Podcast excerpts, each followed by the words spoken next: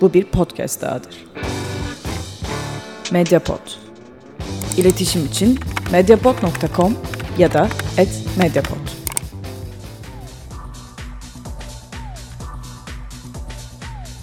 Herkese selamlar. Boş Adam işine hoş geldiniz. Mazbatamızın hala verilmediği, Akit tayfanın insanlığını ana rahminde bıraktığı ve Cumhurbaşkanı korumalarının kendini delikanlı sandığı şu günlerde biz de futbol konuşacağız. Çünkü canım öyle istiyor.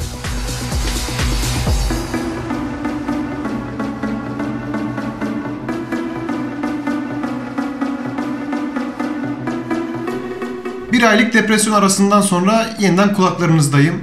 Çok ara verdim diye sövenler oldu. Kızanlar oldu, küsenler oldu. Bu Allah belanı versin diyenler oldu. İşin daha fazla tadı kaçmasın diye dönmeye karar verdim. 10-15 dakika kadar yargı dağıtacağım. Başlıyorum. Burası karışacak, vaziyet alın. Yokluğumda Demirören'e bahis işi verildi. Mustafa Cengiz ibra edilmedi. Şenol Güneş milli takımın başına geçti. Hepsi tek tek farklı farklı kayıtlı konular. O yüzden yaşanmamış gibi üzerinden geçeceğim. Belki canım isterse ileride geri dönerim. Hafta sonu derbi vardı. Şahsım adına gerginlik düzeyi bir tık yukarıda olabilirdi. Ben steril derbileri pek sevmiyorum. Yani yumruklaşma olmasa bile yedek kulübelerinin sahaya girdiği, hakemin yardımcılarını orta sahaya çağırdığı derbiler daha çok hoşuma gidiyor benim. Tercih meselesi tabii. Yani böyle daha hoş, işte sadece futbolun olduğu, gerginliğin olmadığı derbiler seven varsa işte Estonya'da, Belarus'ta falan oynanıyor o tip derbiler. Ya da Premier Lig falan izleyebilirsiniz. Ben Akdeniz'deki hırgürü seviyorum. Böyle o kavga olacak. Yani biraz kan olursa hoşuma gidiyor benim. İşin makarası bir tarafa. Geçen seneki berbat derbiden sonra bir tık daha iyiydi bu derbi. Her derbide olduğu gibi hakemler yine çok konuşuldu. Burayı hızlı geçmek için hemen konuya gireceğim. Bilenler bilir Fenerbahçeliyim. O yüzden ön yargısı olanlar bıçaklarını bileyebilir. Hasan'ın atılması doğru karardı. Koşu sırasında istemeden de olsa Cagney'in bacağına değiyor ve dengesini bozuyor. Yani oyuncunun şöyle bir durum var. Cagney önden koşarken ee, top Cagney'e mi gelecek? Harun daha mı avantajlı? Bence hakem bunu kestiremeyebilirdi. Bu çok bence insani bir durumdu. Çünkü top seken bir toptu. Yerden gelen bir top değildi. Pozisyonu süzemeyebilirdi. Ee, sarı kart verdi önce. Sonra kırmızıya dönmesi bu, onların hepsi doğruydu. Yani o olabilir bir şeydi ve doğru bir karardı. Ee, Mehmet Topal'ın pozisyonunda temas olmadığı ve ayağını çektiği için kırmızıya dönmeyebilirdi. Dönse de kimse bir şey diyemez. Onyekuru'nun pozisyonu Şikertel'in ne kadar iyi bir Fenerli olduğunu ispatıydı bence. Buraya bir es koyacağım. Daha sonra dönüp anlatacağım o hikayeyi. Niye böyle bir şey söylediğimi. Sonra Fener'in golünden önce faul var. Belhanda'nın ikinci sarısı çıkabilirdi ama hakem yorumu. Cagney'in penaltısı da öyle penaltı olmaz. Hakem konuşmayı hızlıca geçmiş olduk. Bunu bitirdiğimize göre artık maça gelebiliriz. Çünkü benim anlatmak istediğim hakemden ziyade bir şey. Yani isteyen yine hakem konuşabilir. Ben Terim'den bahsetmek istiyorum. Fatih Terim sıçtı. Dev sıçtı. Yani usul usul için için sıçtı. Çok büyük sıçtı. Nazarımda hala en iyi Türk teknik direktör benim için. O başka bir konu. Ama işin oyun okuma kısmına geldiğinde seviye Hamza Hamzoğlu düzeyinde. Okuyamadı oyunu. Daha ilk yarının sonundan itibaren rakip yarı sahaya geçemeyeceğini açık etti Fenerbahçe. Fenerbahçe'nin kilidini nasıl çözeceğini de bulamadı bir türlü terim. Ki bence şifre çok basitti. Topla birlikte koşu, pres, akıcı oyundaki ileri pasları nedeniyle orta alanda bulunan NDI'den ve geçiş istasyonu olan Fernando'dan vazgeçemedi. Zaten savunması Fener yarı alanına yerleşmişken bu oyuncular yerine işte duvar pası yapabilen, alveri olan, kafasını hemen topun geldiği yönün aksine çevirebilen Emrak Baba ve Selçuk İnan'ı tercih edebilirdi. Etmedi. Fenerbahçe'de bu arada kontra atak silahı yok. Yani Soldado 34 yaşında koşamaz. Dirar fiziki formu biraz geri gitmiş. O flelliğini kaybetmiş. E ters kanatta Valbuena zaten topla çok süratli bir oyuncu değil. Dar alan oyuncusu. Yani savunma öne çıkmışken arkaya sarkıp tehdit oluşturacak bir Fenerbahçeli yok. Ama bunların hiçbirini göremeden tuttu Belhanda'yı çıkardı. Ki Belhanda bu arada rakibin kilidini açabilecek Galatasaray'da iki oyuncudan biri. Bir Süfyan Feguli var bir Belhanda var. Bu ikisinden Belhanda'yı bu mal kesin yine kırmızı kart görür diye kenara aldı. Süfyan Feguli'yi alması yani skandaldı, inanılır gibi değil. Cagney yerleşik savunmada tam Şikertel'in ağzına. Yani bunu gördük. Cagney yerleşik bir savunma için eğer de orada Şkertel gibi bir oyuncu varsa lambader gibi duruyor yayda. Çek ipini ışık yaksın yani o kadar işlevi var. İki tane işlevi var yani duruyor ve duruyor. İki tane müthiş görevi var. İkisini çok iyi sergiledi. Şimdi Cagney ileride bu vaziyette. Takım zaten rakip yarı sahaya yerleşmiş. Donk gelen bütün Fenerli oyuncuların kafasını ısırıyor. Hiçbirine geçit vermiyor. Tek başına orayı kolaçan ediyor. Peki Terim ne yapabilirdi? Şimdi bir sürü şey yapabilir de ben size birkaç tanesini sadece örnek vereceğim. Şimdi çıkar Semih'i al Akbaba'yı savunmayı üçüle. Hatta yetmedi. Kafası yarılan Lines de çıkar. Çocuğun sürekli başı döndü sağ kenarına geldi kusacaktı artık. Lines de çıkardın. Yap bir manyaklık. Feguli'yi derin kurucu yap. Al geri. Feguli, Donk, Mariano. İki tane derin oyun kurucum var. Mariano ile Feguli. Donk süpürücü. Geriye kalan ileride kimi alırsan al. Hiç fark etmez. Bunları yapmadı. Tuttu bir de Süfyan'ı çıkardı. Yani daha fazla nasıl sıçılabilir? Galatasaray'ın kulübesine bakıyorum. İşte ne bileyim kaleciyi forvet olarak oynatabilirsin yani maksimum o kadar sıçabilirsin. Terim elinden gelen her şeyi yaptı Galatasaray maçı kazanamasın diye. Ve başarılı da oldu. Terim maç sonunda tahminen bütün Fenerbahçelilerin bir hayır duasını almıştır. Bu bahsettiğim peki varyasyon neye yarardı? Şuna yarardı. 45. dakika bittikten sonra daha doğrusu ikinci yarı başladıktan sonra Galatasaray şöyle hücum etti. Semih aldı, Donk'a verdi. Donk tekrar Semih'e verdi. Semih Lines'e verdi. Lines Semih'e verdi. Semih böyle bir sağa Mariano'ya açtı. Mariano tekrar Donk'a verdi. Yani bir gondol misali iki yönlü harekette bulundular. Al günüm ver günüm yaptılar. Komik tarafı da Fenerbahçe savunmada bekledi o sırada. Acaba bunlar ne yapacaklar diye. Sürekli savunmada oyuncu top değiştiriliyordu. Peki Süfyan niye geri gelebilirdi? Süfyan ileriyi düşünüyor. Mariano da ileriyi düşünüyor. Ve sürekli oyunun yönünü hızlı değiştirebilecek bu oyuncularla 3 değiştirişte artık Fenerbahçe'den bir gedik yaratabilirdiniz. Yani çizgi yenebilirsiniz, her şey yapabilirsiniz.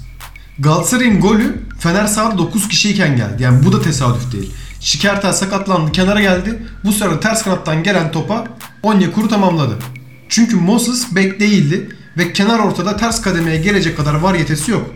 Moses'ın üzerine Feguli ve Belhanda'yı aynı anda salsa sırf onun paslaşmalarıyla ekart edip çizgiye rahat rahat iner istediği kadar pozisyon çıkartırdı. Faul alırsın, penaltı alırsın, kart alırsın. Moses'ın üzerinden iki tane teknik oyuncuyla alabileceğin her şeyi alırsın. Ve senin elinde bu teknik kapasiteye sahip iki oyuncu var sahada. İkisi de son dönemlerde çok formdalar ve bu ikisini oyundan çıkarıyorsun. Terim tuttu, Sinan oyunu aldı. Sinan'ın ne yapabilirdi? Yani açık alan oyuncusu. Ve sadece açık alan oyuncusu. Yani yapabileceği başka bir şey yok Sinan'ın. Niye onu aldığını da bilmiyorum. Terim cebine bir puanı koydu. Fenerlerin hayır doğasını aldı. Stat'tan çıktı gitti. Hatta şöyle özetleyeyim. Diyelim ki Galatasaray'ın kenarda bir hocası yok. Değişiklikleri de Galatasaraylı oyuncular karar verecek. Kafası futbola basan 3 tane adam var. Süfyan, Fernando, Belhanda. Bunlar sahanın ortasında bir araya gelseler. Abi kim çıksın kim girsin deseler.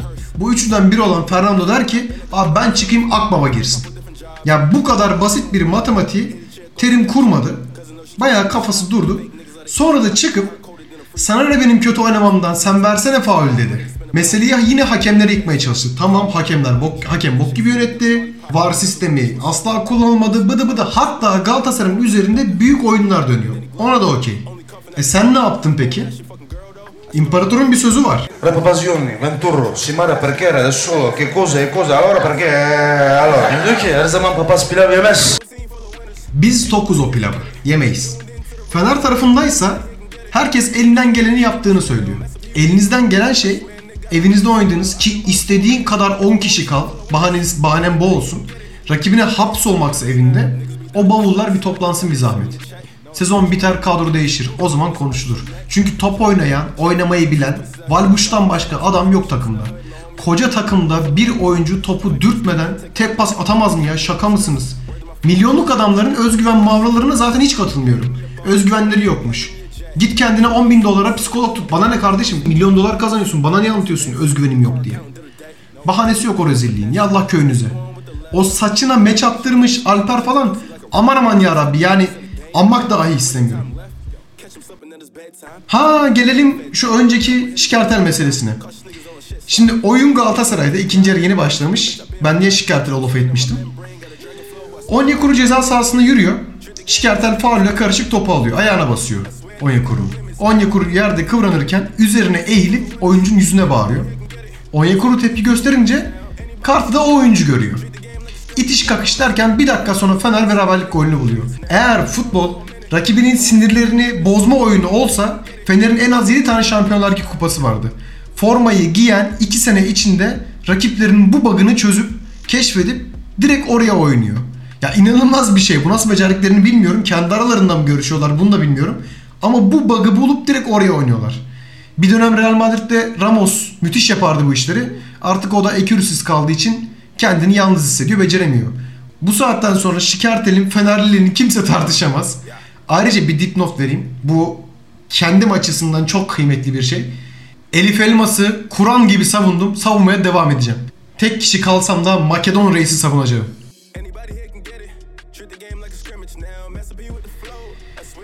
Geçelim Kral Burak Yılmaz'ın seküler volesine. Medyapod'un podcastlerine Spotify, Google Podcast, iTunes ve Spreaker üzerinden ulaşabilirsiniz. Medyapod'u desteklemek için patreon.com slash medyapod. Son 15 yılın en iyi Türk forveti. Yani bunu tartışanla ya bu lafı etmekten pek hoşlanmasam da evet bunu tartışanla futbol konuşmam. Son 15 yılın en iyi Türk forveti. Kendini atmalardan, kavgalardan vazgeçtiğinde Avrupa'da bile muadili az bir patlama gücüne sahip herif. Golün her türünü göstere göster atıyor, attırıyor, alan yaratıyor, savaşıyor. Şu anki mevcut lig seviyesinin çok üzerinde. Başakşehir'in semtten köye inmesini sağladı. Force Morse bırakmadı Cumhurbaşkanı Spor'da. Beşiktaş Başakşehir'i 2-1 yenerken ilk yarının sonlarına kadar silik bir oyun sergiledi. İkinci yarıda baş kaldıran ilk kişi Burak Yılmaz oldu. Şenol Güneş'in veda hutbesi Beşiktaş'ı çok rahatlatmış, bu belli. Birkaç hafta önce milli takıma gideceğini açıklaması tüm belirsizlik bulutlarını dağıtmış. Şu an ligin en formlu takımı Beşiktaş. Çok rahat gol atıyorlar ve skor tehdidini rakibe her an hissettiriyorlar. Özellikle Şaklı'dan kurtulup generalliği tam yetkiyle alan Laiç, Beşiktaş'ın oyununu 2015 yılına yeniden yaklaştırmayı başardı. Kulübedeki birkaç arsız da bu oyundan feyz alsa hiç fena olmaz. Son olarak gelelim en çok bahsetmek istediğim konuya. Bir saniye bekleteceğim.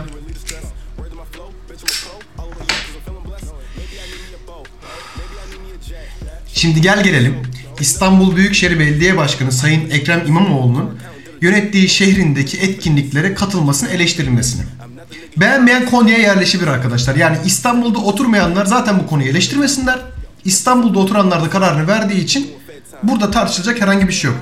Çünkü Sayın Ekrem İmamoğlu beyefendi İstanbul Büyükşehir Belediye Başkanı olduğu için İstanbul'daki istediği müsabakayı takip edebilir. Çünkü kendisi İstanbul Büyükşehir Belediye Başkanı'dır. Ayrıca bu söylediklerinden rahatsız olanlar olduysa kendileri Medine Belediyesi'nden, Konya Belediyesi'nden, İslamabad Belediyesi'nden hizmet talep edebilirler. Hepinizi sevgiyle kucaklıyorum. Belediyesiniz Sayın Ekrem İmamoğlu'nun yönettiğini kabul etmeyenler hariç. Görüşmek üzere. Bu program Frederic Ebert Stiftung'un katkılarıyla hazırlanmaktadır.